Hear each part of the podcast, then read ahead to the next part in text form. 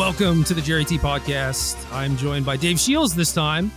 Uh, did a little bonus ep last week with Brian Gottlieb. Managed to trap him in a hotel room. Apologies for the audio quality or lack thereof, but I, th- I think we're going to sound good this week, Dave. I mean, I hope so. I'm a little under the weather, so I might be a little froggy, but sound quality wise should be better. Yeah, I'm I'm a little sniffly and, and like coffee and whatnot too, but just it's, it's, it was cold in Pittsburgh. You know, that's it. Yeah, it's just that time of year. Yeah, but uh, I I've been playing Pioneer all goddamn day, man. Wow, I'm excited to hear about it. You shouldn't be. you really shouldn't be. You figured out a bunch of stuff that doesn't work. Uh, I I figured a bunch of stuff out. So like, as an outside observer, where is where is your head at? What's it looking like for you? I, I mean, I, I've only perused deck lists and been in a mixture of chats with people that appear to be all over the place. Um, I've been working quite a bit and trying to prepare for baby. So I like jump back into these chats with friends that are going to Atlanta like every, say, 36 hours. And it feels like they pivot wildly. So they're just ping ponging all over the world. It feels like nobody has a strong clue what's going on. Um, I can say that like from afar, if I was going, I would just be playing Phoenix and trying to play as many games with Phoenix as I could and just like not trying to get involved in too much of this nonsense. Any specific build you like there? Basically, like pieces versus pick lock. I mean, I would I would tend to lean towards the cheaper, lower curve, especially when things seem to be as volatile as they are. So probably avoid the pieces, but um, the trend back in that direction recently has not been super surprising for me to see. I will say that, like in my general perusing of deck lists, like people, n- nobody loves Thing in the Ice, man. Everybody's still on the shredder shredder bandwagon. So Actually, here's the thing. I think Shredder is good now. whoa, okay, we have a change of pace. Copter means that thing doesn't wipe everything. Got it. That, And I guess that's that makes some sense. And also, Shredder means you probably have a big flying body. So I think that that when Shredder is better than Thing, the deck is at least a little bit better because Shredder certainly plays more into your overall game plan, right? Like, you know, flying attackers. Uh, Shredder does the looting thing help you get your phoenixes in the graveyard, contributes to delve and whatnot. I think Shredder is the better fit for the deck in a vacuum. But when people are playing things like red green and Boros and like they they don't have a bunch of vehicles.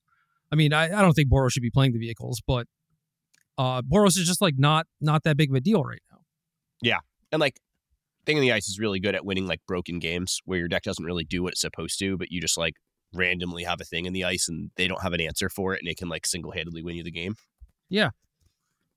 But other than that, if you're just trying to be like smooth, clean, and like you just have to use a couple spot removal spells, you don't need this like oh crap reset button. Then then you don't have to play thing. But uh, the the format had just been in a spot where Thing in the Ice was so good for so long because there are things like humans and mono green devotion and whatever, and like these decks mostly just don't exist anymore. Yeah. Yeah. It's interesting. Like, I, it, it feels to me from afar like there's still a pretty big debate of what even archetypes are good. And that seems to be like ping ponging around. And then it seems like each individual archetype still has quite a bit of debate of like, how do you even build this? And that Uh, seems like yeah. pretty true across the board. Yeah, I definitely agree with that. I Uh, think I think for the RC there are three good decks. All right. We're going to lead on that. Go for it. Uh, I think it is Rakdos. I I would lean probably mid range and not Sack, but I think Sack is potentially good, but people are just doing the thing where they take the old deck and put Copter in it, and not Yeah. not really changing much from there.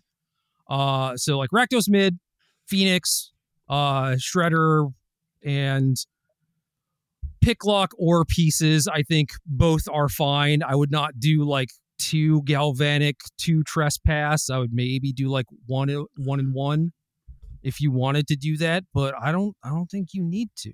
So I just I I, I would be picklocking if I were going. But Who knows? And then the last one is the Amalia deck. Yeah. Deck looks good from afar. If you played against it, I have watched streams of people playing and playing against it, but I have not experienced it myself. Yeah, watching watching is mostly the same thing, but I will say that when when you are playing the games, you realize exactly how tough the game is. Yeah. You know what I mean? Versus just like spectating. It's like, oh wow, this Amalia deck like keeps rebuilding or whatever. But like as you're playing, you're just like, all right, I'm I'm behind. All right, I kill this thing. They have to not have like one of 16 cards or whatever. Oh crap, they had one. All right, have to use like my last thing. And then you're just like hoping that they don't peel, but of course they will because their deck is super redundant. So uh it is it is a tough deck to beat. I found some things that are good though. All right, take me through it. Well, I've been I've been playing a lot of black decks and not not just Rakdos mid, Rakdos sack. Uh I did a little bit with mono black, which was fine. And I it, so like I'm LCQing this weekend in Atlanta, right? Yeah. And who knows if I will even manage to qualify. But if I do something like, oh, I'm playing like my fourth LCQ, mono black might be one of those decks where I'm just like, yeah, whatever, I'll try this. Uh, okay. It's it's it's fine. It's got like some stuff going on for it. Obviously, like you don't have a whole lot of like enginey stuff. Uh, at least outside of your lands, like getting a bunch of castle Locthwains is obviously good, but a lot of your stuff is like just pretty bad against Fiery Impulse and the like. But Where are we on like the aggro mid range scale here? um fairly aggro. Like the old list played 12, sometimes 13 one drops. I have 10. And I could see that number being anywhere from 8 to 12. Okay. Uh, but I got I got some deep cavern bats. I like that card. Uh have some threes in my deck, none of which are spawn of mayhems. And then I've occasionally had like a Sheoldred main. Usually have one or two in the sideboard. Um, but And and we left our gifted Aetherborns in our cell box, correct? uh for now. Good. Snook did, Snook did message me and he's like, Hey, do you have waste not cards? Yeah. friends don't let friends do that, man. I was like, Yeah, I was like, do you play Rakdos. Yeah. I was like, I do, but you can't have them. Yes. No, I, I that might have been exactly what I said to him. I have them. I'm going to bring them. You cannot have them. Yep. I will tear them up in front of you, despite having just purchased these hideous Waste Nots from the bone sheet. So this is a typical Snook thing on like Monday and Tuesday. He like explores and you know baits me into thinking he's going to play a deck that's not Rakdos, and then by Thursday, Friday, he's like doing mental gymnastics to rationalize why he's playing Rakdos. Yeah, he needs to. He needs to stop doing that. Just, just be realistic. Even if it's to the point of, look, this deck is probably bad, but I'm going to play it anyway because at least I'll have fun or whatever. You know.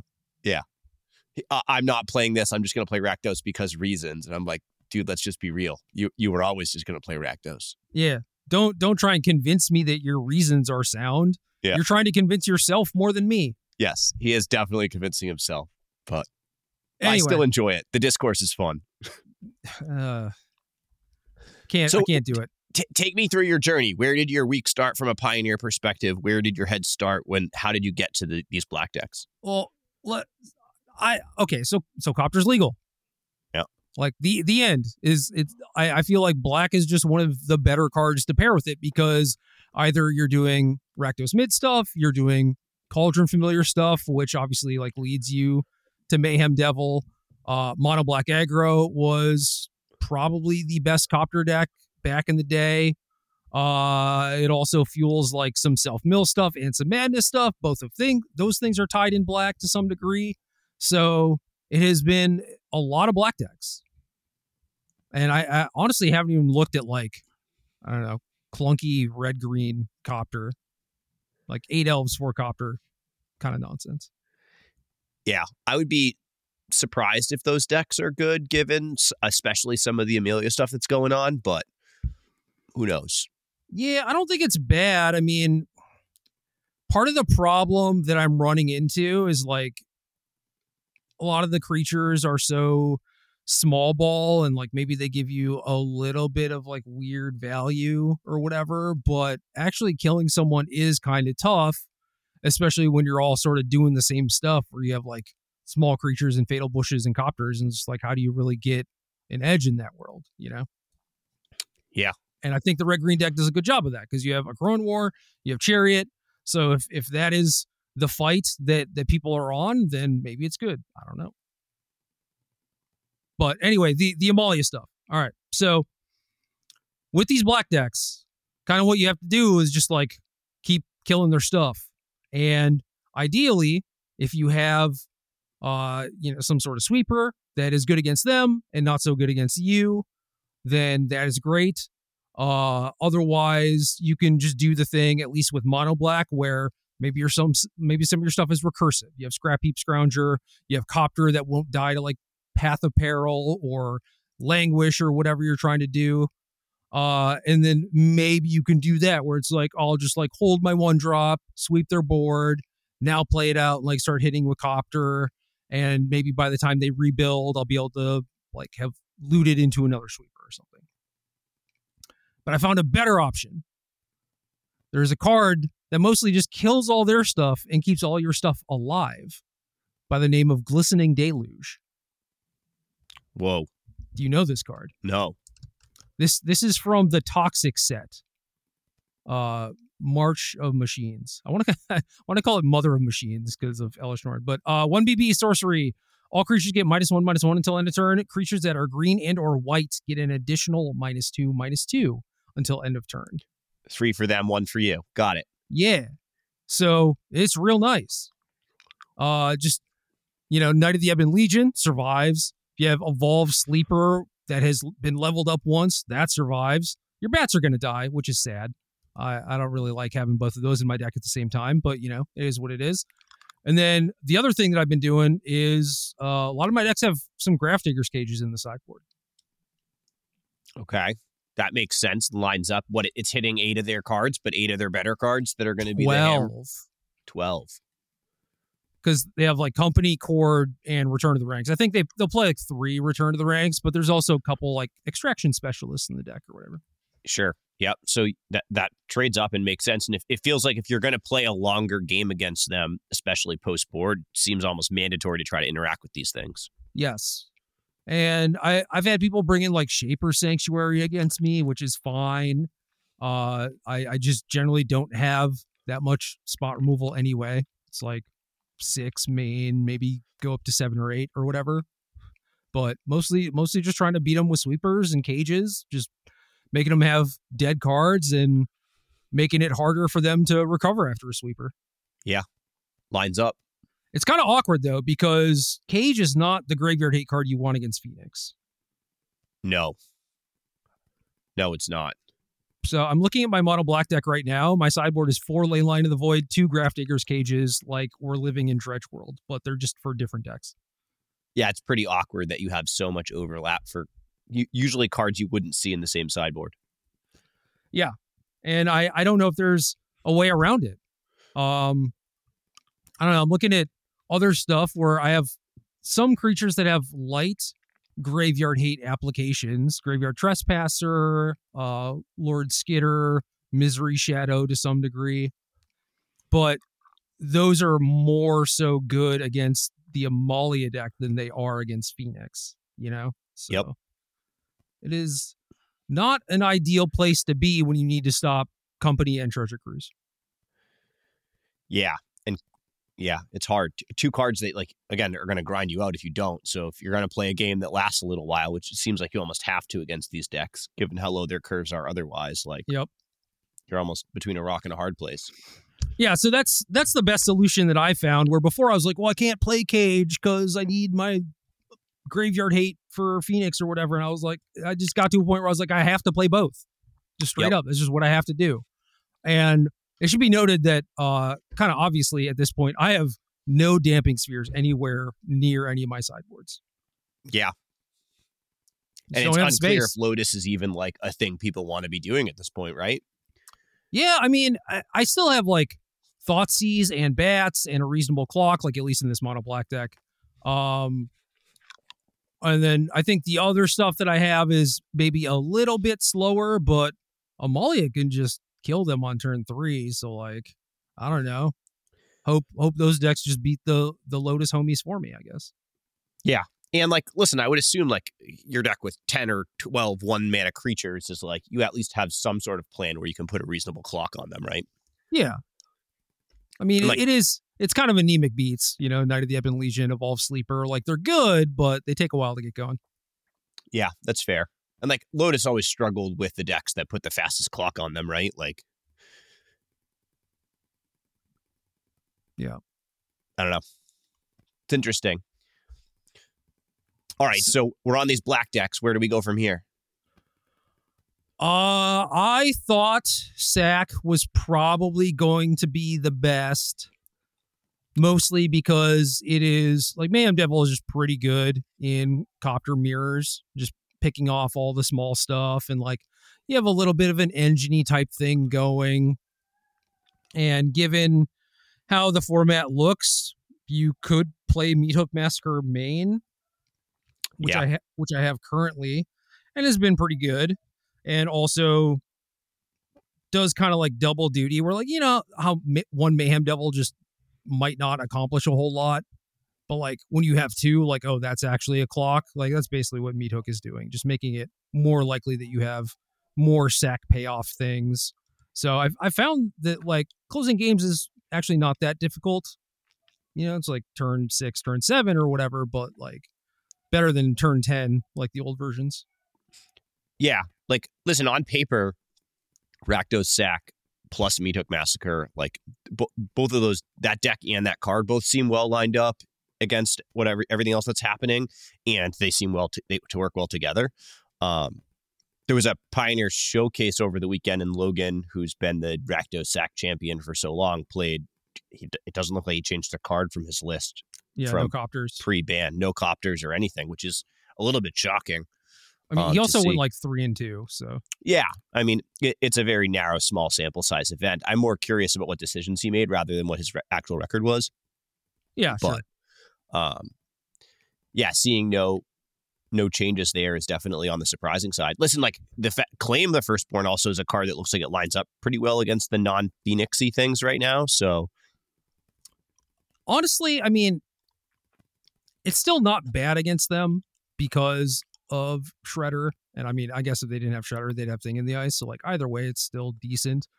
And you kind of want to save your fatal pushes for a crackling Drake because that's like the only thing that kills it. So I Yeah. think you mostly just have to keep all of that in post board against them. So like I, I don't even think it's bad. Yeah, I'm more just like, listen, at least historically, when claim was good, sack was good, right? That was like at least how I was always looking at it. And the amount of decks playing creatures where claim is live is like pretty high right now. So Yeah, I agree with that. Uh, the problem for me before was just having a sack outlet, and that problem has not really been alleviated. yeah, and, and if anything, the tension for that is a little higher because trying to fit copter into the deck fills up a lot of those slots where you you, you maybe wanted to try to squeeze in an extra sack outlet or two, Yeah, even though they don't really exist. yeah. Well, I mean, the, the outlets do exist. They're just not good cards, really. Like you can play priest, you can play uh souls of the lost, you can play like an annihilating glare to wombo combo. You could play uh uh, village rites is like the fifth deadly dispute. You know, like there's there are things that you can do, but yeah, I agree with you. Once you have copter in the deck, well, now it's it's suddenly a lot tighter. Yeah. Uh, there aren't other- any clean, obvious choices. Is like the point.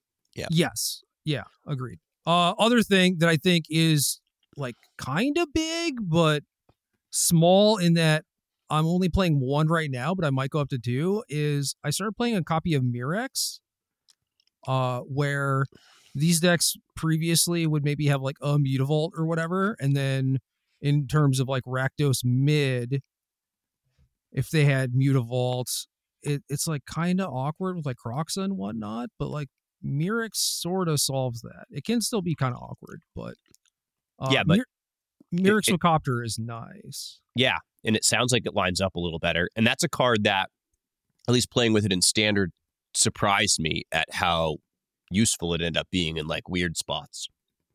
Yeah, we were talking about how getting to five for Den of the Bugbear, Hive of the Eye Tyrant is a little bit tougher now. It certainly is. And, you know, Mirrex is the sweet spot of four mana. Yeah. So It's my- interesting. I like that one. I, I would definitely buy that. Yeah. Uh, my my Rakdos mid currently has two Mirrex and one of each of the creature lands. That's I good. mean, I, that that makes sense to me. I've never been a fan of the Mutavaults in the Rakdos mid range decks. Um, in my in the smaller sample size of me playing with mid range, I, I feel like I feel like I get punished every time I draw a Mutavault. But yeah, I I think if you're like, well, I kind of want a 26 land, it should be utility lands. I I don't think you can really go wrong with it, but certainly the way the games are playing out now, and like you go hellbent with like Copter and Fable. Uh, I, I would love to have a Castle Locthwain, but there just aren't enough swamps for me to realistically do that. Yeah.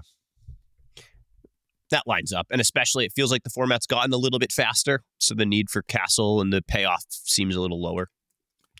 Kinda, but like your cards just end up trading a lot of the time. Like the decks are getting on board faster, but if you if you are playing these copter mirrors, it often comes down to you know person with the last threat last threat standing. So yeah. So the Rakdos mid range decks, it doesn't seem like they've evolved a ton more than just like jamming copter into these things. A few of them are dabbling with a couple of extra creatures, but it, it seems like the creature count's still pretty low.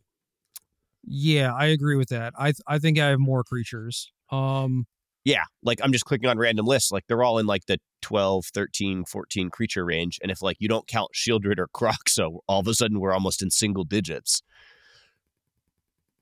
And I guess you have Fable too, which counts as ways to career copter, right? So Uh, I, I have 16 counting Fable, not counting Sheoldred Kroxa, but I also have two Mirrex. Yep, and I would um, I would wager that of the six or so lists I just clicked on, that the, that's the highest number. Yeah. And I could I could probably cut one maybe. Uh, I mean, I, I could also see a world where you just don't play Sheoldred main deck. Yeah, I don't know if you're going to get me there. There have been some people that have done it already. Oh, I I- I don't, I'm I not. don't know if that helps you. But I could buy that it's it's the right thing to do or a good idea. Um, Sheoldred to me feels a lot like the thing in the ice conversation of there's just spots where you randomly win games that you have no business winning because you did a thing and they didn't have an answer and you're not supposed to be able to win like that, but you did. yeah, I mean, it's it's also just good with Copter. Yeah. Yep. Definitely had a non-zero amount of games against you know aggro people or even like mirror match sort of stuff where it's like oh i'm getting kind of low but then play Sheoldred with copter out and you get like that immediate life buff and it's pretty hard for them to kill you at that point but Yeah, I, I feel like there's just a lot of spots where like Sheoldred it is like the only plan that's going to get you out of things too. Like for sure yeah you know having your copters and fables dig you for Sheoldred is just like your plan a lot of the time. Yeah, uh i will say that if you cut Sheoldred you could play giganta but i also have a lot of sideboard cards that invalidate giganta so i'm not sure how valuable that is Yeah. I mean, it's just it's Leyline and Deluge right now, but like those are both pretty necessary, I think. Yeah, and then like I feel like Sheoldred gets better too post board when you're if you're on this sweeper plan still against a lot of these decks. Yeah. Yeah, it's just the the one card win condition versus Yeah. trying to cobble together like three things to beat them over the head with. Yeah. So yeah, I I'm kind of in a weird spot where we did the initial BNR show, right? And we are talking about how like, you know, maybe Bone Crusher is worse and and stuff like that. And I, I'm certainly down a Bone Crusher. I'm only playing three. Um and like Bloodtithe Harvester kind of suffering the same fate where it's just like it's only two, it's sorcery speed. Uh so I'm I'm running into issues with those things and I wish that there were like better options available. I just don't think there are. Yeah. Bone Crusher is weird because it fills this weird spot of like being a creature and a removal spell. And when you add Copter to the deck, like you don't have enough slots for either. You're not going to be able to get as many of either of those as you want. Yeah, you need some, I think, just because, like you said, it's. I mean, it, it is a card advantage card. Yeah.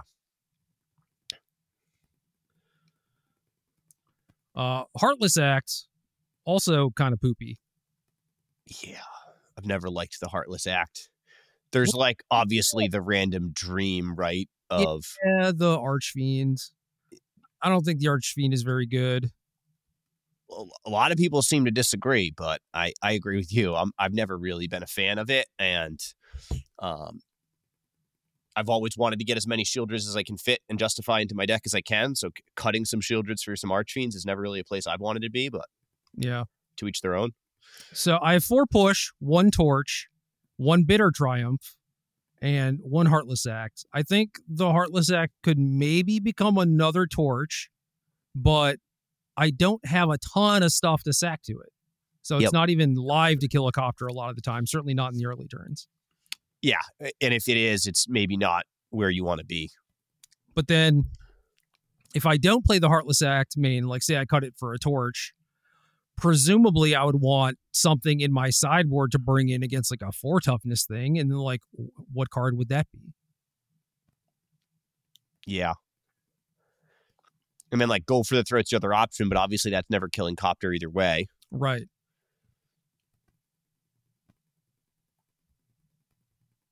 Dude, it's it's awkward. Yeah, it is. I, I don't think you can play two bitter triumphs. No. I don't even feel great playing the one. No, I, I feel like the first one makes sense. Uh, I can get on board with. I feel like past that, things start to get a little bit dicey. Also, like the fact that planeswalkers seem to be a little bit low on the format, like everybody playing more creatures and copters and likes like having bitter triumph being able to tag a planeswalker is like less important than it has been. Yeah, I don't like mm, probably 20 matches today. I, I did play against three control decks. So like people are still doing that. They're still trying, you know. And like, yeah, they're trying. yeah. we'll I, see if I don't know if I don't know if there'll be many people in the winners bracket doing that this weekend, but we'll see. I did I did lose to one of them, but that was because Cedric called me in the middle of game three, and I was just like, I can't do both of these things. So, did you play badly because you were on the phone, or did you just concede? I was like trying to think through my turn, and it's like, you know, turn four, like stuff is really getting going, and there's just so many things that I have to consider where it's like, have to kind of like sweat lockdown, big Teferi, wandering emperor. Uh, opponent had like Brimaz, Regal Caracal, and I'm just like, my my brain's trying to work, and I just can't because I'm also like trying to listen to Cedric and like respond to him, and I'm just like, I'm just done. I'm just Yeah. Fair enough. Well, we'll say Cedric beat you, not the blue white Yeah. deck. Uh, Glistening Deluge also good against Regal Caracal for whatever that's worth. I, I will say, like my first reaction, whatever we we are now a week and a half in post bans, like I think Pioneer is in a much better place than it was. I agree. Well, I mean, especially if you're talking about the, the appraiser stuff, because obviously that's just nonsense. It just it feels like there's a lot to explore. It feels like there's a lot of movement in what archetypes are good, how to build each archetype. There's a lot of interesting decisions. I feel like a lot of the decks have a lot of tools. So like no matter which of these decks that you listed off that you would play, like I feel like if you have a good read on the metagame, that like there are the tools available to you to build a configuration of those decks to have good matchups against, you know, some of the field if you can just nail down which what decks you want to beat. Yes, I do. I do agree with all that. I I still think the format is a little short in in tools, but we'll we'll fill all that stuff out in time. I think. Yeah. I mean, I want to be clear too. I think this is like a pretty big step in the right direction. I'm not saying that like Yeah, we're not we're not Pioneer end saved. state It's great. anything. Yeah. Yeah. All right, We're this this solves like a third of my problems, but what if I cut this Heartless Act for an abrade? I mean, I think that's like reasonably logical. I just, I would probably, you know, tilt off if I have an abrade in my hand and I die to a Sheoldred. But Dude, I've had Heartless Act when they have the one drop, uh, the inner sky, like tap three things, put a counter on it. Yeah. Been getting my ass beat by that. well, you uh, can make it smaller, man. It, it's not dead. Dude, that's just embarrassing. That's fair. Like, uh, you could, in theory, de jump it, right? And then Like- block it. Yeah. Wait, does it still have flying? No, you I- take flying away, right? Yeah, I think so. But Yeah. Uh, but like veteran locks it on, puts counters on stuff. Uh, people are playing a lot of Intis in their copter decks, and then like copter just randomly has a counter on it sometimes. It's dude, it's just a nightmare. Yeah, Yeah, I yeah, listen. Is not a good card, and the fact that that's a card that's still making a lot of appearances um, is telling. How do you feel about Inti? Also, the Amalia deck, everything has counters. Yeah. Uh, Inti is better the more aggressive you are, but I don't know that you necessarily want to be that aggressive because it kind of pigeonholes you. Do you think there's a chance that the best Rakdos midrange deck doesn't have Copter in it? Uh, it's possible, but unlikely. I mean, Okay. if you want to say the best one doesn't have four, then yeah, I'd be down. But because I, I think it's possible the best one has like two or three copies. Yep. But just like not not playing any seems silly because you, you have so many creatures already. You don't even have to go that hard to get the requisite number, you know? Yeah, and the the looting effect is just awesome in this deck. So Yeah, it's so good. It's like the only reason why I win any of my games. It's like, oh, I, I filtered through my bad stuff. Yeah. Now, now I have more spells than you. Because if we were just playing normal Magic, I probably couldn't win. Yeah. Well, it, it's just it feels like it's Fables five through eight almost in that sense, Yeah, for sure. right? Of just making sure that you have the right mix of lands and spells. It is it is brainstorm, if you will. Yeah. Similar comparison. I like the analogy. You know what? So I, I just got back from Eternal Weekend, right? And granted, I only played four rounds in the event. I don't know how many times I cast Brainstorm. I don't think it was very many. It might be zero. I feel like the number of rounds you playing being so low and you not casting brainstorm a lot are correlated. I dropped it three and one. Okay. If you were insinuating that, like, oh, I lost and that's why I dropped. No, I was winning. And I oh, and you didn't play Friday? I thought you were going to play Friday. I did not. Oh, disappointing. Uh, I didn't sleep in. We did get up in time, and then we're just like, let's just sit here instead. But that was a bad idea, I think, because there were only 99 players in that tournament. Yeah. So that it would have been a short day either way, even if you won. Yeah, it wouldn't have been that bad. Uh, so Friday they had this high roller thing where it was like a hundred and fifty dollar entry fee. Like it's it's pretty expensive, but the top eight uh all got a set of dual lands. You know, it's like first is like four underground seas, second is two volcanics, etc. Uh, so like it's pretty pretty good equity tournament. You know, I like the style of it just to begin with. yeah, very winner take all kind of thing. It's like Well- super top heavy. Yeah, no riffraff, right? You're probably going to have a lot of respectful folks, I would hope, right? Just, Or whales, or whales. But after round three, no more whales. Yeah, that's fair. Listen, I, the the idea of I was disappointed I couldn't go to Eternal Weekend, and the idea of that event and that whole weekend in general um, is just very appealing to me. You get a lot of people that are really. I like playing with and around people that really want to be there. It's the reason I've always loved the Pro Tour. You have a lot of people that are just happy to be there, right? So they're just genuinely, generally in a really good mood, which is not always the case for every Magic tournament. I feel like Eternal Weekend's a lot of that, right? People that are just like excited to be there. there was a lot of that, but oddly, I also played against some people who were like, "Oh, I'm I'm like excited to be here because this is my thing, and you beat me, and like now I'm pissed." Yeah. Weird. I don't know. Not, not 900 and something players, though, in the tournament capped, which is just mind boggling. yeah. Well, a captain, and they added a hundo, so it was a thousand something. That is just unbelievably awesome. If you Like- want to go, we should we should make sure to go next year. I would love to. I would absolutely love to. I mean, I've been like dabbling in vintage every once in a while in Magic Online, and I never win, but I always love it. um, and I mean, you know my whole thing, right? I love I like playing random challenges while I'm doing my chores, right? So Yeah. quick games, right? Vintage, the games don't last a ton of time a lot of the time. No, it's true. Um, and don't get me wrong, there's a there's your fair share of broken games. But most of the games, I feel like, man, I made a lot of decisions. yes. Um, and the decisions feel kind of like what like maybe what Hammer Time feels like in modern, where like each of the decisions you make are like hugely impactful as far as like impacting the direction that you take the game. Yeah, it's it's high octane in like the first three or four turns. Yeah, there's not this like which two drop creature do I play? This is really dynamic and interesting. It's like on turn two, you can turn left or turn right, and those lead to radically different games. Yeah.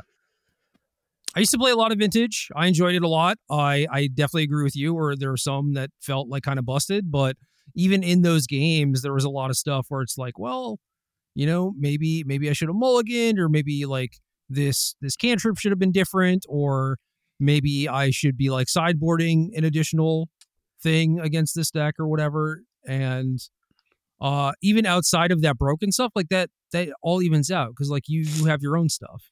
Yeah. And listen, I, I wish it was a tiny bit more affordable. I get that that's like part of the nostalgia of it all and like the collectability of it all. But I, had would a- love, I would a- love to. I had a couple offers to like let me play, and I was just like, no, I I just don't want to walk around with like your tens of thousands of dollars. Yeah, I, need an insurance policy with it.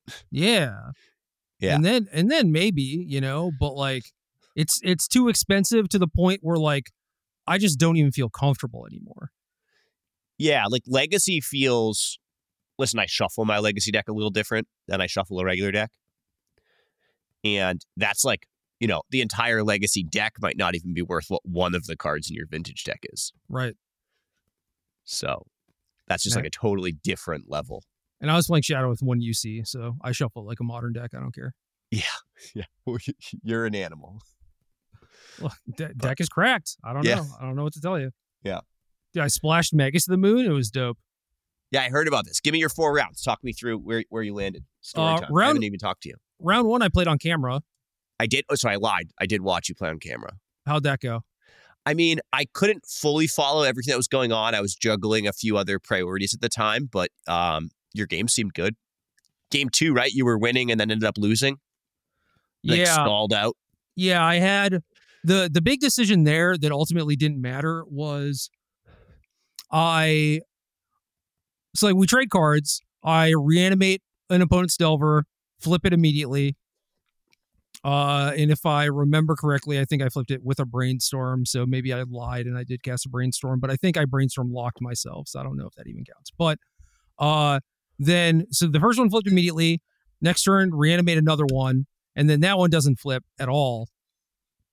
And we're like wasting each other and stuff. And it gets to a point where I think my opponent's about to stabilize, and I have a wasteland, and it's like whether or not I use the wasteland or save it in case I draw a second land for a bowmaster in my hand.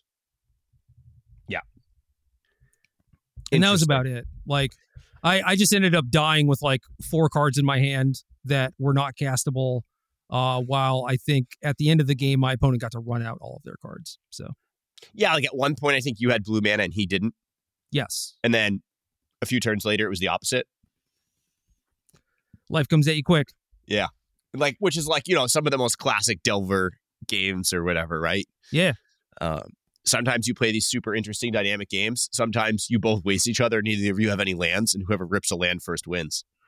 Yeah, but then game three, I got to play first for the first time in the match, and uh, those those games are a lot easier. Yeah, the reanimates looked good. Yeah, reanimate's busted.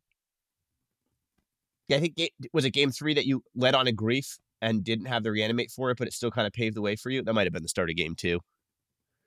Uh, I I don't remember. I do remember that my opponent had like a Volk and a Delver that that, that they just played, and then I had a choice of like, do I kill the Delver or do I play out two Death Shadows? Because if they had another red source, flipped the Delver, and double bolted me, I was dead. Yeah. And I just I just played my things because it it I- felt like my opponent couldn't possibly have all of those cards. Like, Yeah. I, I didn't even think they had a second land, let alone like all the bolts and stuff, because I was already attacking them with some. Yeah, makes sense. I just remember a spot where you, you like led on an early grief where you didn't have a reanimate and like you being able to see that like I can't remember the exact combination of things, but like you had a wasteland in your hand. So it's like, should I wasteland him early or should I not? So seeing how many lands he has is really valuable. Seeing if he has Daze, force is valuable. Seeing if he's gonna waste you is valuable. And I was, man, like Gitaxian Probe was cracked. Yeah, no kidding, right? Like, holy crap. Yeah. And yeah, I'm like I'm to pitching two cards for that. yeah. Yeah. I just remember back to times where there was a lot of debate about how many of those you should even play. And that all sounds feels like nonsense at this point. I I think if I were playing Shadow, I'd probably play four. Fair. That's my best guess. my especially when I'm like struggling to get the 19th blue card in my deck. Man, Yeah. that would be good. Um, yeah, uh, played played Delver run one. Uh, played the actual mirror match round two, like the Shadow Mirror, which is kind of funny because it it feels like everyone just wants to play the blue black like control-y stuff instead. Uh, and then one there, and then three and four, I played uh Bean decks. They're good games. Yeah, and listen, the coverage all weekend was great. I it was I wish I could have watched more of it. Um just it looked awesome from afar. And I think it was a really I think listen, the the three uh eternal weekends being three weeks in a row, um, all of them being super well attended, coverage for all of them. It's just been a great few weeks for Magic. Yeah, agreed. It, it is certainly pretty cool to do them like back to back to back too, because you had some people going to a bunch of them and like they were just developing narratives and things like that. Like it was really good. Yeah. Listen, pr- you know, pre kids and real life stuff, I would love to just chain all three together. That sounds like a super awesome kind of, you know, play the game, see the world adventure. It would be awesome. Uh, I I would definitely be tired, but it would be a, it would be a thing where I'm like, yeah, that sounds like a great idea, and then I'm just like, god damn it, why am I Yeah. doing this? listen, with your sleep schedule, like I don't even know if the jet lag's going to help you or hurt you, Yeah, no, that's true. right? So not help. Mysteries. But Anyway, Pioneer. Uh, so what's your plan? You're flying out tomorrow. yeah, fly tomorrow, 3 p.m., land at like 445, meet Cost at the airport, have my friend pick us up, uh, go to our Airbnb, and then I don't, I don't know what we're going to do. I guess I'll put some decks together and Yeah. What's the um? And then like the LCQs are just like, what do you have to? Are they just like challenges essentially? You have to five zero. oh shit. I'm just now realizing that like I had people get me cards and I might not have those cards for the LCQs. I don't know when people get in. Uh yeah, you have to 5-0. Okay. I don't know when they start though. I should look at that. I kind of like perused the website a little bit, and I guess there are like sealed qualifiers too. So like, I might I might try my hand at one of those, but I also feel like that's not going to fill nearly as quickly as uh, a pioneer one would. Well, what I remember from a year ago in Atlanta, and again, I wasn't there either, but friends were there and it took like hours for the first round to start because they just had, they were wildly unprepared for the amount of people that were going to attend. Oh no. So hopefully they get their acts together a little bit this time around and things fire off a little bit cleaner. But well, how were things in San Diego when you went? they were unbelievably smooth. And I would say, I, sh- I shouldn't say that. Uh, the only hiccup for me was getting into the venue to like pick up your badge. And that had nothing to do with the magic and everything to do with like the DreamHack. And it, the line was just, it might have been one of the, it was one of the longest lines I've ever seen. Okay. Um, but if you were, if you won an RCQ and you were queued for the RC, you got to go to the VIP line. Oh wait. Okay. So I didn't have to wait in said line. And I got to go inside and just like meet my friends 90 minutes later. Okay. I remember so I bought my badge the other day and there was like a VIP reg line, but it said that you couldn't use it to to skip the badge thing. oh, But interesting. ideally, if I'm there Friday, like morning, bright and early, that should not be a problem. Maybe, but maybe. I mean, I was there Friday morning in San Diego. okay. Um, because I, I remember laughing, like, I don't actually need to get in early today. They do, and they have to wait in line, and I don't. Yeah, that's silly. Um, but so you get in Friday, you register. What what what's what's the first deck in the queue in the chamber? Uh, whatever I settle on after playing today and tomorrow, but I'm currently in a league with Rakdos, so So maybe you are the Rakdos house after all. maybe. I mean, I I feel like folks bounced off. Like I I kind of was looking at the stuff that like Chase and uh I don't know, like Snook was talking to me a little bit. I don't know if he was in that chat. I don't know if like Cost ever said anything, but uh from from what Chase was saying, he was like, oh, like can't beat Amalia or whatever. And it's like, yeah, change your deck, man. Change change eight cards. And you're fine. Yeah, you're just not trying hard enough. Yeah. Well, yeah, you're just not trying at all. So uh I don't know if I I, I told Mason Clark to buy me 12 glistening deluges. Okay. He was, he was going to his store and he he called me. I think that might be the first time he's ever called me. He's just like, "Are you serious? Like do do I actually need to do this?" I was like, "Yes." the amount of judgment that you've received from friends and store owners for the cards you've tried to buy over the last handful of months has been yeah, man. Dude, I, I kind of forgot about that. Like the the folks in Austin were they weren't like rude, but they were very much like, why? Why would you ever want these cards? You know, and then when we got to Dallas, the all the vendors were just like, I don't even know what this is. Yeah, Is like this, do you is this have a magic X- card? And, and some of the cards you were asking for were just like standard staple rare from the the newest set. Yeah. Yes, like Sunfall, you know, best card in standard or whatever, right? At the time at least. Yeah. And they're just like, never heard of it. Yeah, what color is it? Yeah, what is this? Uh, uh, My Hero Academia card? We don't sell those. Nonsense.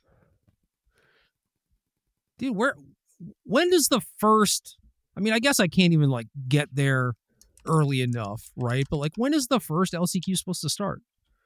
I mean, I would assume they start like as the doors open. Dude, I'm, I'm looking and it's just like Mini Masters, Commander, Precon, Chaos. Double tap, three, two, one, LCI sealed. See, I don't even know what these words mean. All right. I'm exploring. I'm going to see if I can figure it out. There's roughly a hundred content creators that are going. Eight artists. $20 Friday only. Pioneer. Do I look at schedule? I found the schedule, but they don't have times. They just say quick launch. All right. Doors open at 10 a.m. Friday. Yeah, so I would assume they just go 10 a.m. to 5 p.m. No, Found it. that's it. Yeah. Well, the last one fires at 5 p.m. because it's five rounds, so it'll finish by 10 p.m. Ugh, So you basically get seven hours of cues. that's not a lot of time. It's not a lot of time, and distributing your losses well is important. Oh and by yeah, that I mean don't lose. That's easier. sure. But if uh, if you lose a finals or a, you know round four or five in any of them, the cost for that is significant. yeah, Yeah. Oh man. Well, how about I just win the first one? Yeah, that would be a lot easier. Hope everyone sleeps in. Yeah. And I mean, I remember San Diego Chase lost round five of like one of the very last ones, and we're all birding him, waiting for him for dinner, and it was just brutal. Yeah, that sucks. So these are heartbreakers of tournaments, which I kind of like. Like the tension and the vibe felt really fun watching these. Uh, there is a 10k limited tournament on Saturday though. That's not a bad backup plan, and honestly, sounds pretty fun.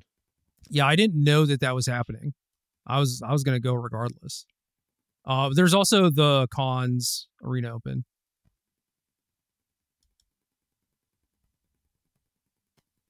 Oh, interesting.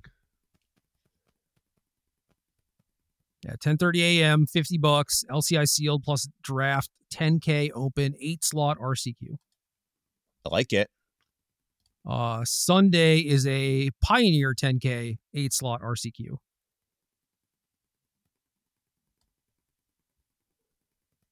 Winners qualify for Denver, so that doesn't help me. Uh I hope you can still play it. Whoa, whoa. Hold, pause. G- can you go back and read the format for this sealed event on Saturday? LCI sealed plus draft 10k. Yeah. Oh, I guess that one qualifies for Denver too. Yeah, but click the info. Uh, competitive deck list required. Swiss minus one round. What? Keep going. Cut to top 16. Draft in two pods of single elim. Look at the prizes. It's very flat. First through eighth gets the same prize. I don't get it. So there's a tops, you cut to top 16, and then you just play one round. There's two drafts, you play one round. Swiss minus one. Cut to top 16. Draft in two pods of single elim. So you play one round, eight people win, eight people lose, and then it's done. Oh, It's one round of draft. what the shit? Yeah, it doesn't make any sense. Why are we even drafting at that point? I know. I know. Just like it's it's kind of nonsense. I don't like this at all. Yeah. Yeah, the, Um, the draft does not seem worth it. That's like an hour for like that and reg and everything, right? Yeah. Yes. The full draft, register your deck, build your deck, and then play all round. Like just total nonsense. What the shit, man? I don't know. To be honest, man, I'm I'm pretty jealous of the Europeans. I feel like their RCs and structures um, are a leg up on us. And yeah, the what fact kind that of they, side events they have? yeah, dude, dude, they got to they had a, a a massive modern tournament last weekend where like the top 32 players, with, including with invites passing down, qualify for the RC. Like, I'd be all over that stuff. Yeah.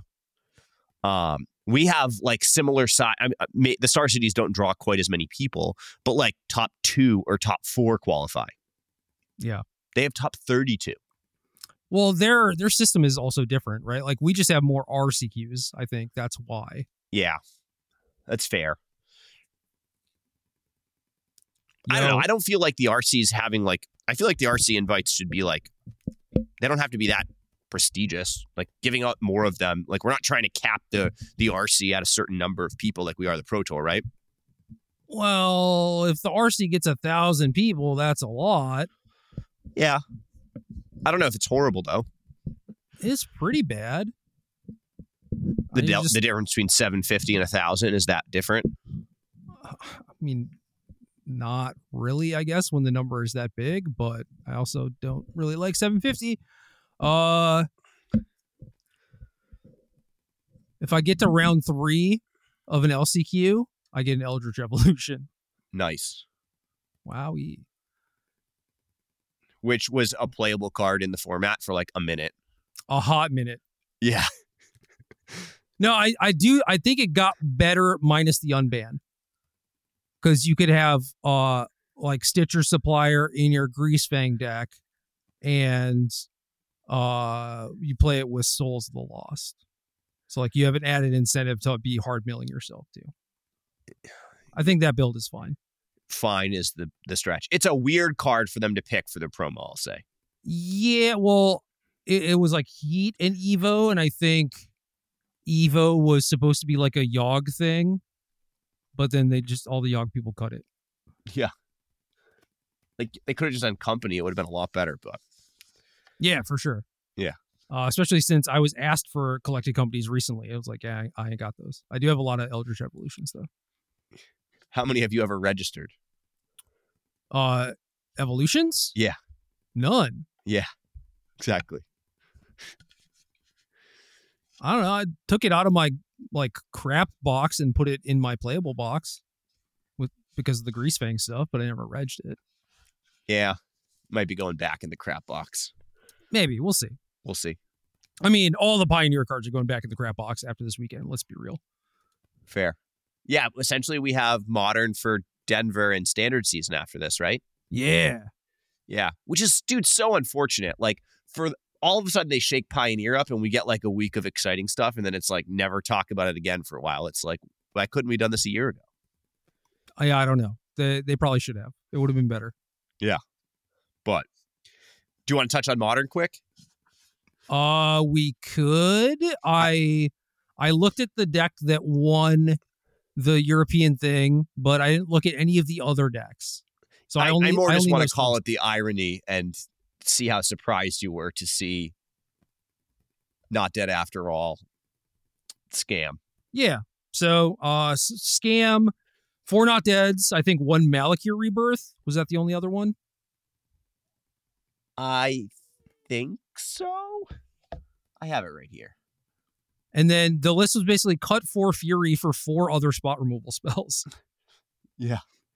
Which is also just hilarious. Um, but an impressive run. Rhinos dominating the tournament too, which is like I thought one of the reasons to play Rhinos because it had a good scam matchup, and you both had Rhinos doing better with scam numbers being way down, and then scam continu- still winning the tournament either way. Which Yeah. just it felt like I was questioning how much I understood anything watching it all. And then there there were just a ton of Cascade decks in general All Yeah, over the place. in the top 16, right? Yeah. Those are like the only things I know. Yep. And that trend and pattern continued from the moto challenges over the weekend too, which modern again looks like it's in a pretty not quite as interesting or dynamic of changes as what we see in Pioneer, but um I'm excited to play some games in the next month leading up to Denver. I do like seeing the one Seasoned Pyro in this list. It's basically just like take your four furies out and pull out your rare binder. No, it's like add a terminate, two fatal pushes. Like we're good. It's the same thing, right? Yeah. Honestly, I think it's fine because uh pyro with not dead is is kind of cracked, honestly. Yes. Yes. Strong. So I don't know. I could never win with his deck, so I don't know. Uh, you should not listen to me. It's fair. All right. What should I play? Listen to Chase would be my advice. Uh, Chase doesn't know how to change cards in his deck. I just figured that out. Yeah. So take 90% of what Chase says and listen to what he says the problems are, and then listen to him and then fix the problems and Yeah, then do that. I've been doing that. Uh, do you want to hear about some of my bad copter black decks? Please. Uh, so there was a madness one that went five and three in one of the tournaments. I'm kind of working on that. Yeah, that's a weak spot for you. It has always has been. I, dude, I played Bloodhall Priest at a Grand Prix in Denver. How'd that go? Not great, but my my madness enablers were like key to the city. That card's real bad. Yeah, friends don't let friends do that. Yeah. Instead, I had I was staying at Raptor's place, and he just played the deck with me. It was like the worst kind of friend. Yeah, it sounds like you brainwormed both of you. I I don't know that I thought it was good, but uh. All right, so say you are trying to beat up on copter decks, while also maybe being a copter deck yourself.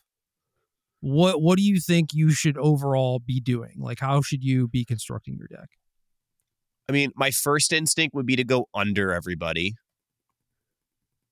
but I don't know if that's a very smart choice. Huh. I don't know. You stumped me. I'm going to send you a list in Discord that is not finished. And you can tell it is not finished because I have 62 cards main and 22 in the sideboard. All right. You got my attention. I, I want your initial reaction. I mean, my first reaction is Meat Hook, Meat Hook Massacre is busted and has been criminally underplayed in Pioneer over the last year. Yeah, I kind of think so too. So, and food has always been a deck. So the, it, the deck is black green food. And the food decks have always overperformed over the last three or four years in any format. They're always better than they look, is my one of my reads and observations. Bolas's Citadel is not a card I've seen put in decks in quite a while. But I, this kind of makes sense. I guess if like everybody is going to be coptering, it's hard to interact in combat. But this isn't a copter deck.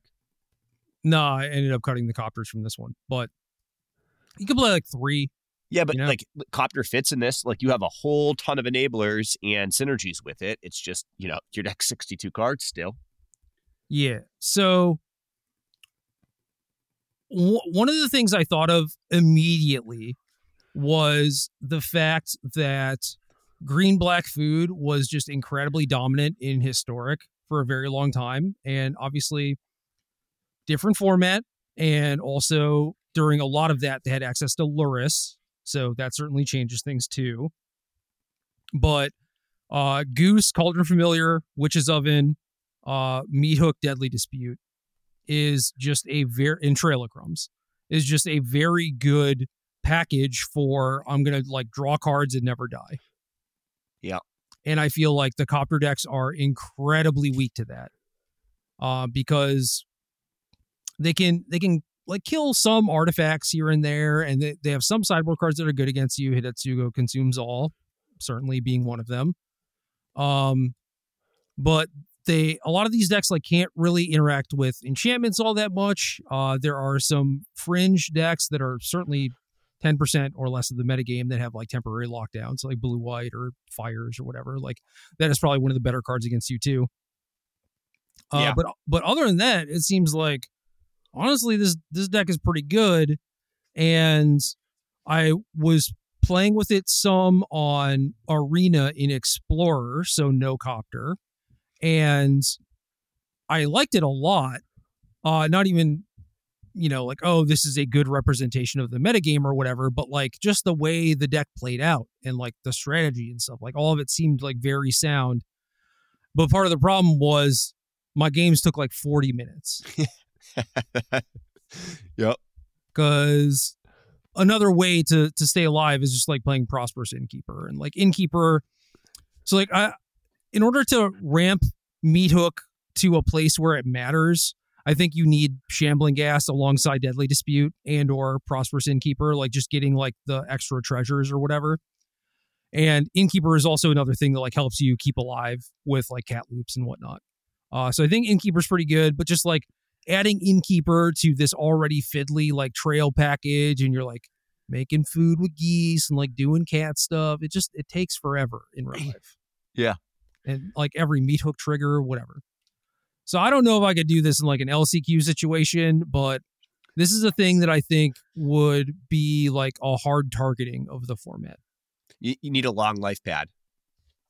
oh it's what boogie boards are for You're gonna a lot of ticks. You're probably gonna have to clear that mid game. Start No, over. oh yeah no start that's back fine. at the top. that's fine dude i did that with shadow once in Yeah. the eternal weekend thing but uh I mean, is the Amalia matchup like acceptable? Would be one of my other reactions.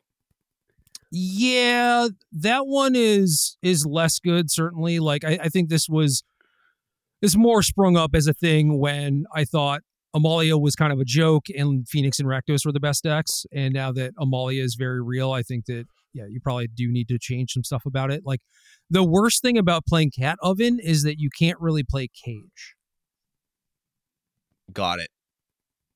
so that I is mean- a strike against.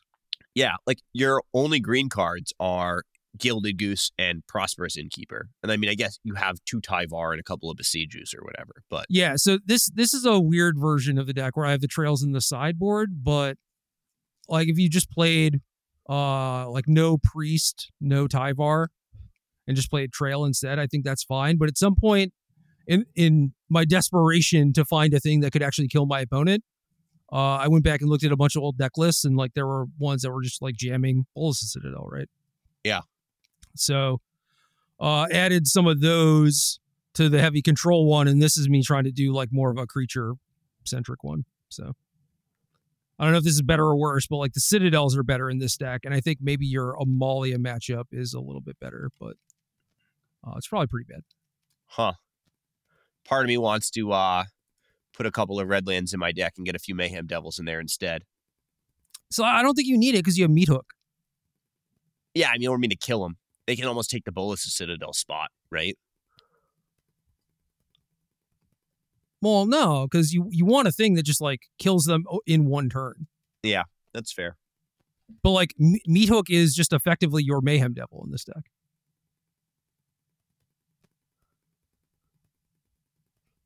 It's not crazy. If you showed me this and said I'm crushing people with this, try it, I would believe you. Yeah. I don't think it's crazy either. Uh I just think it takes too long, unfortunately. Yeah, I'm too old for this, man. Yeah, kind of. Also, I I don't think it's like L- LCQs. I guess I was asking about this, uh, and I guess it it comes down to like life total, which is probably good for the deck, and then uh, if it's like tied, it's first life total change, which I also think is good for the deck. Oh, it's definitely good for the deck. Like draws coming down to life for this deck is definitely good news. Yeah. I, I was joking that like oh, I'll just put a nicotine patch on and just stay in my chair and just like just be looping cat oven for five hours in a row. Yeah. Good luck killing me, man. Yeah, Just like play a life game deck without a win con. yeah, pretty much. Yeah. I mean, minus the fact that it's cheating. So yeah, I got that one. I got a bunch of graveyard centric ones, but I feel like I am very incentivized to play like hard graveyard hate, like Leyline of the Void, Rest in Peace type of stuff. Uh, whereas if it was just like the occasional hearse and go blank or whatever, like you can fight through that stuff pretty easy. Yeah, it lines up. You need a lot. Like just like one hearse randomly against Phoenix is like not always going to get the job done. No, dude, they they always have like piles of like abrades and Brotherhood's ends and stuff against me. Like hearse has just not even been good against them. Yeah. I mean, if you play it turn two and it goes unanswered, it can do it, but like that just doesn't happen. Yeah. Uh, what else? Some of the some of the red stuff is interesting. Where I feel like you could be maybe like a shrapnel blast deck and just be like mono red. I have a list for that. Uh, the the Oger Axonal guy, obviously butchering that. Uh, with like Devil and uh Anvil and stuff. Like maybe maybe that's good because that ends the game pretty quick too. Yeah. Uh, so maybe I should mess around with that at some point. But I, I felt like it started showing up, and then I was like, oh, you know, like if if this is good, like it'll catch on. It just never caught on. So I don't know if uh, people just like weren't doing it right, or if it was actually bad. Uh, Yeah. My, my instinct is having a good plan and a good list is probably more import, important than having the perfect archetype. I I agree, but I also don't want to just be like playing with a bad deck. You know? Yeah. So pick one of the ones that's less risky and tune the crap out of it and crush everybody.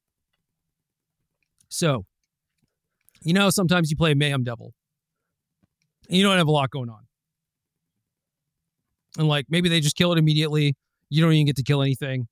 Or uh, maybe they don't even kill it. And still you untap with it, still doesn't do anything. It happens Yeah. a decent amount of the time. Yeah. Spell skite, right? They it's just a removal check. Yeah. So uh with Smuggler's Copter, I was looking at Magda because the the treasure output on that is pretty good.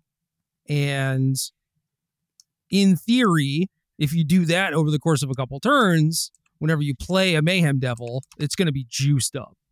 Yeah. So I also have an 80 card Jund food deck that has a Yorion companion that I can only play off treasures or Gilded Goose or, well, okay. So to supplement the Magdas, I also have Springleaf Drums. And then, Jund Yorion is not a place I expected to be. yeah. Dude, I've been cooking. All right. So Magda also has this clause where you can sack five treasures to go get a dragon or an artifact. Never seen it activated. Oh, dude, done it all the time. And I've played a good amount of Magda. Done it all the time. Uh Dragon of choice in this deck, Korvold Fae-Cursed. Not too bad. Yeah, kills them. Card card people were just playing already. Other card, Bolas Citadel. Another card people were just playing already. Kind of cool. You draw them a lot less when you have 80 cards in your deck too. Yeah, I mean sometimes you do want to draw them, but Yeah. not always. So I never actually got to play with this one. but you know, maybe It- maybe that's for the best. It's weird. It feels like it sounds to me like it's a combination of off the deep end and you're onto something because, you know, mashing the black green food deck together with Rakdos sacks is kind of what I wanted to do, and you're you're effectively doing that. Yeah. So so you, I'm like reluctant to admit this, but like I'm somewhat interested in this. Dude, maybe Jund Yorion is broken. You know? I just can't take it seriously. yeah, right? I just can't. It's well, okay, so this wasn't like a brainiac move by me. Like I do think that Yorion is pretty good in the deck because you just like reset Trail of Crumbs and stuff. Like you do have reasonable things to target. Uh but it was honestly like I'm writing out my list and there are so many cards I want to play where I'm just like I'm at 80 and I have a bunch of five color mana sources, so I could just like play this if I wanted to. Also, it it's it's kind of dope, right? You sit down, 80 cards, show a Yorion. Yeah, lead on a Blackcleave Cliffs. Yeah. I ain't expecting this. Yeah. Not like that matters all that much, but they're still just gonna be like, what the hell is going on? Yeah, the, the the shock value will probably be you'll, you'll get a few fun reactions and some good stories. Yeah, oddly though, that might take like a minute off the clock. Yeah, not actually ideal. Yeah. Yeah. I mean, I, I feel like other than the fact you get significantly less ovens, right? I feel like that's probably the biggest cost. You have a lot of redundancy and a lot of other things, but ha- having less ovens seems pretty significant. Yeah, I mean, I'm not claiming, but you are definitely right about that. Like I'm, I'm just skimming through some of these the, these sack lists of like you know there's a lot of redundancy in a lot of these effects, but oven seems like the the one where the games where you draw it are different. Oh yeah. No, I, I definitely agree with that. I'm gonna send you this list just just for posterity. just for just for the funsies. Maybe I'll maybe I'll play a pioneer challenge this weekend. Again, unfinished. Uh list list is currently 81. Obviously, we need to trim that. no, we don't. 81's fine. No, it's not because I don't have a Citadel in here either. So it's All right, 82. so we're at 82. I have like a Riveteer's charm just floating and and a torch the tower. But like going back and looking at old lists, it was kind of interesting because decks like this were crushing Pioneer like a year ago. Just like Yeah. Mayhem Devil, Bolas Citadel, garbage. Why are the Thoughtseizes in your sideboard in every single one of these decks? Because I don't want them in my main deck. Okay, Gerry. That, that's helpful. Uh, Thank you. I, I don't think they're particularly good in Copter Mirrors. Uh, in in the mid range deck, I have Thoughtseize as main, and in the mono black aggro deck, I have them main. Got it. But in like Sacrifice, I don't think I want them.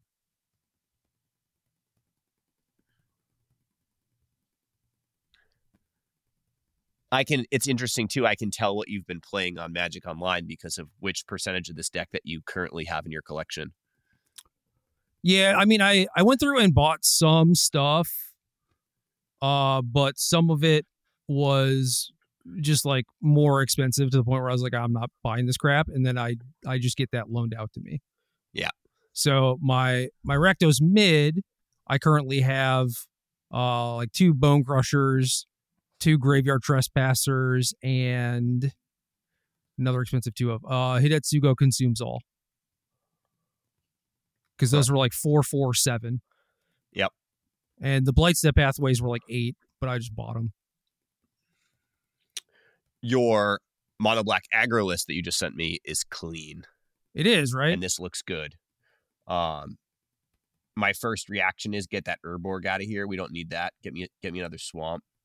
when I used to play this deck, I played two Urborgs, so suck it. Why? You don't have any double black cards. Mutable, you you have have infinite one mana black cards. Yeah, I don't know. I never like it. You have three Mutavaults, I guess, that you're trying to turn on. So I guess if you have a two land hand, that's exactly Mutavault Urborg. Um, and then two evolves. I mean. What if what if the next land you draw is a Mutavault? I, I also used to play four Mutavaults back in the day. Like we didn't have Yeah. Hive, you know. Yeah. And like obviously getting to play Fort Castle in this deck is just awesome. Yeah, I played I played three and uh 23 land, and I was like, nah. Is there a world where like this deck could have like Fable and Blood Tithe Harvester and nothing else, but still stay with like the one drop low to the ground aggro and get It could. better? It could absolutely. Yeah I'd be interested in exploring that. And like maybe the answer is just Fable, right? Because like your threes are like past the two Gix are like not very appetizing. Yeah, I like Gix with Copter and Bat is kind of nice, but Gix is great. Also just a great card. Yeah, I, mean it. Playing against Phoenix, it kind of sucks. Like I, I started with just Gix and Skitter, uh, because Skitter seemed like you know more in the Mirrex vein of things. Like getting the extra one one body is actually pretty relevant. Yep. But then playing against stuff like Phoenix, it was like, uh, I, I need to punish them for fire impulsing my three drop sometimes, you know, because Yeah. they just always like draw go and just always have it up. So now I have some trespassers instead. There's just you already have a lot of synergies like with and a lot of grindy cards. Yet F- Fable just such such a good card. Feels like it fits. Yeah. Only three bats. Interesting. Yeah, I don't think I want to play four bats. Like four bat, four Thoughtseize just means that one of them is gonna brick. Yeah. And then I added the misery shadows for uh Amalia to some extent. Yeah, I wouldn't be surprised if this deck was good. Otherwise, you could cut the shadows for like another scrap heap and another one drop if you wanted. Yeah, 24 land seems like on the high side too. Like Uh, first the- glance. The person that has cashed with the deck is playing 25. Whoa. Okay. And I, I played 24 back in the day with like instead of these th- like five three drops, I had four spawn of mayhem. And I guess I had four murderous rider too. Huh. Yeah, this looks like uh far more up my alley for the Pioneer Challenge this weekend. Yeah, you Uh, just get so much mileage out of your lands. Like you you don't actually mind flooding out at all. Yeah. You want to empty your hand with Castle out. Yep. So Yeah, this deck is fun. Like if if you were gonna play a challenge, I'd sign off on this. Yeah. Well, it's it's also it fits my my criteria right of I want to play a bunch of 15 minute rounds. Yeah, I, I think the games will be a little bit longer than you might be expecting. But Well, they're not going to be what my hero my Boros heroic deck's been, but uh, I don't know if I can still play that deck in good faith. Nah, probably not. I did see like one or two of them show up in like the five O's, but I was kind of perplexed by that. Yeah, it doesn't make a lot of sense to me. Um, feels like a lot of the decks that I was picking on and praying to get paired against don't exist anymore. Yeah. So we are living in like one mana removal world. yeah, like I, looking through the list, like there's less hate for it than I was would have expected to see. But the fact that all my buys disappeared makes me, you know, I can't afford to be like fighting for my wins every round with that deck. Yeah. I think uh Hidetsugu Consumes and Glistening Deluge are both pretty reasonable against you too. Yeah. Yeah. Yep.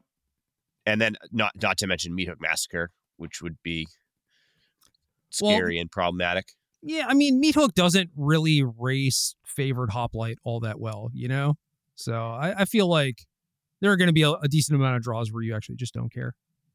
Yeah, yeah, just like any other ways to kill my stuff that gets around my protection spells is just scary. Well, if you figure it out, let me know because this is kind of all I got cooking. I have Phoenix sleeved up too. I could always just play that in one, see how it goes. Yeah, part of me is kind of hoping that you and Costa just like figure out a good Phoenix list and just crush everybody with that. And like, I don't know, if we're like reading this like Gerry T wins the RC five days from now with X, Phil X in, like Phoenix is what my instinct would be. I don't think Phoenix is like Phoenix is a good deck for going like seven and three. I don't think it's a good deck for winning a tournament. I don't know if that makes sense. I mean, it kind of does, but I also feel like you've like you know, you you make your money taking those decks that are good at going seven and three and winning the tournament with them by mm. figuring out a way to get the last edge or two. And I feel like Phoenix has enough tools and variants in the lists right now that like if you have a good read on the metagame and you know pick your last handful of sideboard slots correctly. The the problem with Phoenix is that like all of your cards need to be proactive. You have space for like two spell pierces in your deck where you can play those and they won't completely derail you if you draw one of them. But past that, you you don't have a whole lot of options. Yeah, you and don't then, actually get as much play as you, you as it appears you do. Yeah, so then you're you're hoping that spot removal and draw three lines up against whatever you're playing against, which granted, I think it does right now. It's like actually good right now. Yeah. But then in terms of what you can do with your sideboard, you're super limited be, because of the fact that like your main deck kind of has to stay intact in order for your deck to work. Like there there are some matchups where you could do stuff like just take out all your phoenixes and then you have free reign to just sideboard and do whatever you want. Uh, you could also do the old thing where it's like you just play Fable and Drake and no Phoenix, and maybe that's good. I yeah, could see I could see that being being the case. Yeah, and like the the whole cut the Phoenix plan is what I was doing back against Rakdos and Green, but that was a different deck. Things have evolved quite a bit since then. Well, I'm looking at I have the the very very old Drake list still saved. I'm looking at it now. Like it doesn't look bad. You get to play Fable. Yeah. Which is it's, the reason I was always trying to play that deck. Right. So right? You, you have you have Fable and Drake main, which is basically your best plan against Graveyard Hate already. And then you get to do whatever you want with the sideboard, which I don't know, this deck had I don't know if this is the actual list, but like this, the one that I have here has like two Alpine Moons and two Narsets, which like I didn't have access to out of Phoenix. Like there's just no room for them. Yeah. Um, but you could you could do a lot with this for sure. Also get to start four spell pierce if you want to do that. It just was always weird to me. You have Fables like pretty debatably the best card in the format. And then you have a red deck that is really interested in discard outlets that doesn't play Fable. And I get why, like on the more detailed, like this is the surface level analysis or whatever, but yeah, I mean, for the most part, you want it to be two mana. So on turn three, you can play three ones and get a Phoenix back. Yeah. But putting Fable and Cruise in the same deck is appealing. Kinda. Like Fable fuels Cruise, but then if you cast Cruise and draw a bunch of like three and four mana cards, that's not great either. That's true. I don't know. I mean, like how how bad can it be? You know? Yeah. It's gonna be a fun weekend to watch. I'm excited to bird. Yeah, maybe I'll I'll try this. I'll like go look for decks that have played Crackling Drake, I guess. and see if anyone has done this within the last year. I will say the hasty crackling Drake with a flipped fable was a fun way to kill people. Yeah, uh, I have a maximized velocity. Yeah, that's not really a place I want to be, but I understand it. You just discard a fable; it's fine. Yeah, that's a card I don't want in my deck or my opponent's deck. Why? Why don't you want it in their deck? Because they'll kill me with it. Oh yeah, it's, it's good at doing that. I feel like it's just bad news for me no matter which side of the equation I'm on. Haste is really good. Yep. It's kind of cracked. It sort of breaks the rules of the game, you know? Well, especially when you have like, you know, 10 plus power creatures that have flying. Yeah. Uh, all right. You you sort of inadvertently brainwormed me. You just like got me thinking about this and then I brainwormed myself. Play the blue and red cards, Gerry. Uh, we'll see. I gotta, I gotta finish this league first. Look at you. We've come so far. Dude, I busted so many treasure chests. You feel obligated to finish a league. Well, cause I'm, one of my two and one? I don't even know. it all runs together. Did I lose? I feel like I didn't lose, but maybe I lost one. Well, keep us in the loop on Twitter. Uh, yeah, it should be interesting enough. Uh, playing in LCQs. I kind of wish I just had like two days to play them. You know, because it's like, oh, maybe I play in two. That sucks. Yeah, it's kind of awkward that you're also qualified for Denver because that's usually the backup plan of like, oh, you didn't do well Friday and grind in, so you get to play qualifiers for the following one during the weekend. I hope I can still play in those 10Ks though. I assume you can. If you if can't, you something can't- is seriously wrong. If yeah, if you can't, it's just like, okay, so I'm because I'm queued for this thing, I just can't play in any tournaments. Like that seems silly. Yeah, the, the awkward part is that the highest place you can finish is eighth because eighth and first are the same. Yeah, I don't care though. Yeah. that's fine. I just want to beat up on some people. Cool. All right, man. Good I'll luck. make a I'll make a lovely Twitter thread just for you. I appreciate it. And hopefully I stay out of the hospital for a few more weeks, but we'll see. Yeah, do that. Make sure make sure that baby's nice and ripe before it comes out. Yeah, we're uh we're we're two and a half weeks from uh due date. So it's any day now. We're on high alert. Are you still counting down the days to her? Uh so it's funny you mentioned that. It's the the roles have shifted. Oh, So now no. every time I leave the house, she says to me, I'll call you when I'm on my way to the hospital or Oh whatever. And I'm like, yeah. And I'm the one now yelling at her, this is nonsense. Stop doing this. you're like it was funny when I was doing it, but it's it's not okay when you do it. well, it was still far enough away at that point that I could like look the other way. But now she's like implying like, oh, I'm leaving to go get lunch. And she's like, all right, great. I'll meet you at the hospital after. Oh my god. Yeah. So Y'all are perfect for each other. Yeah. I thought you'd like that. So yeah, just take solace in that. Fun. You settle on name. Riley, Okay. we're like 90%. Okay. Good. I, I don't actually care what it is. I just want you to, Yeah. to settle and be happy with it. Be excited. Yeah, we're excited. We're excited. So we have a few backups. Baby will come out. Mom will make the final call. Naturally. good. Oh, one last story from Eternal Weekend before I let you go. Tell me. Uh, give give Brian the cards that he needs to complete his deck. He sleeves up his sneak and show deck. I have my Death Shadow deck ready to go. We we sit on the bed to play a game for funsies. Uh, he goes land go. I go land Thoughtseize you. He lays down his hand. Uh, bunch of bunch of spells, including a flusterstorm. Yo, why didn't you flusterstorm this? See, that's what I asked him. And Just- he was, he was just like, I, I forgot. I forgot I could do that.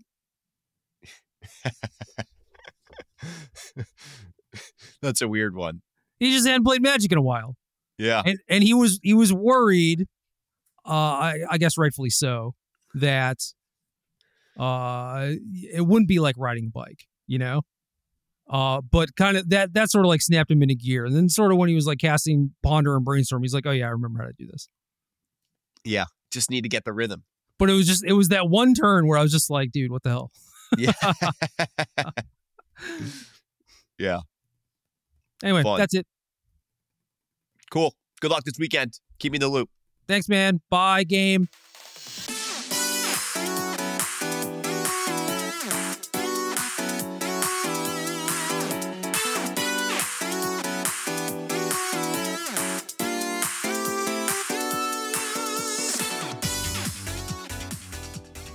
Good luck.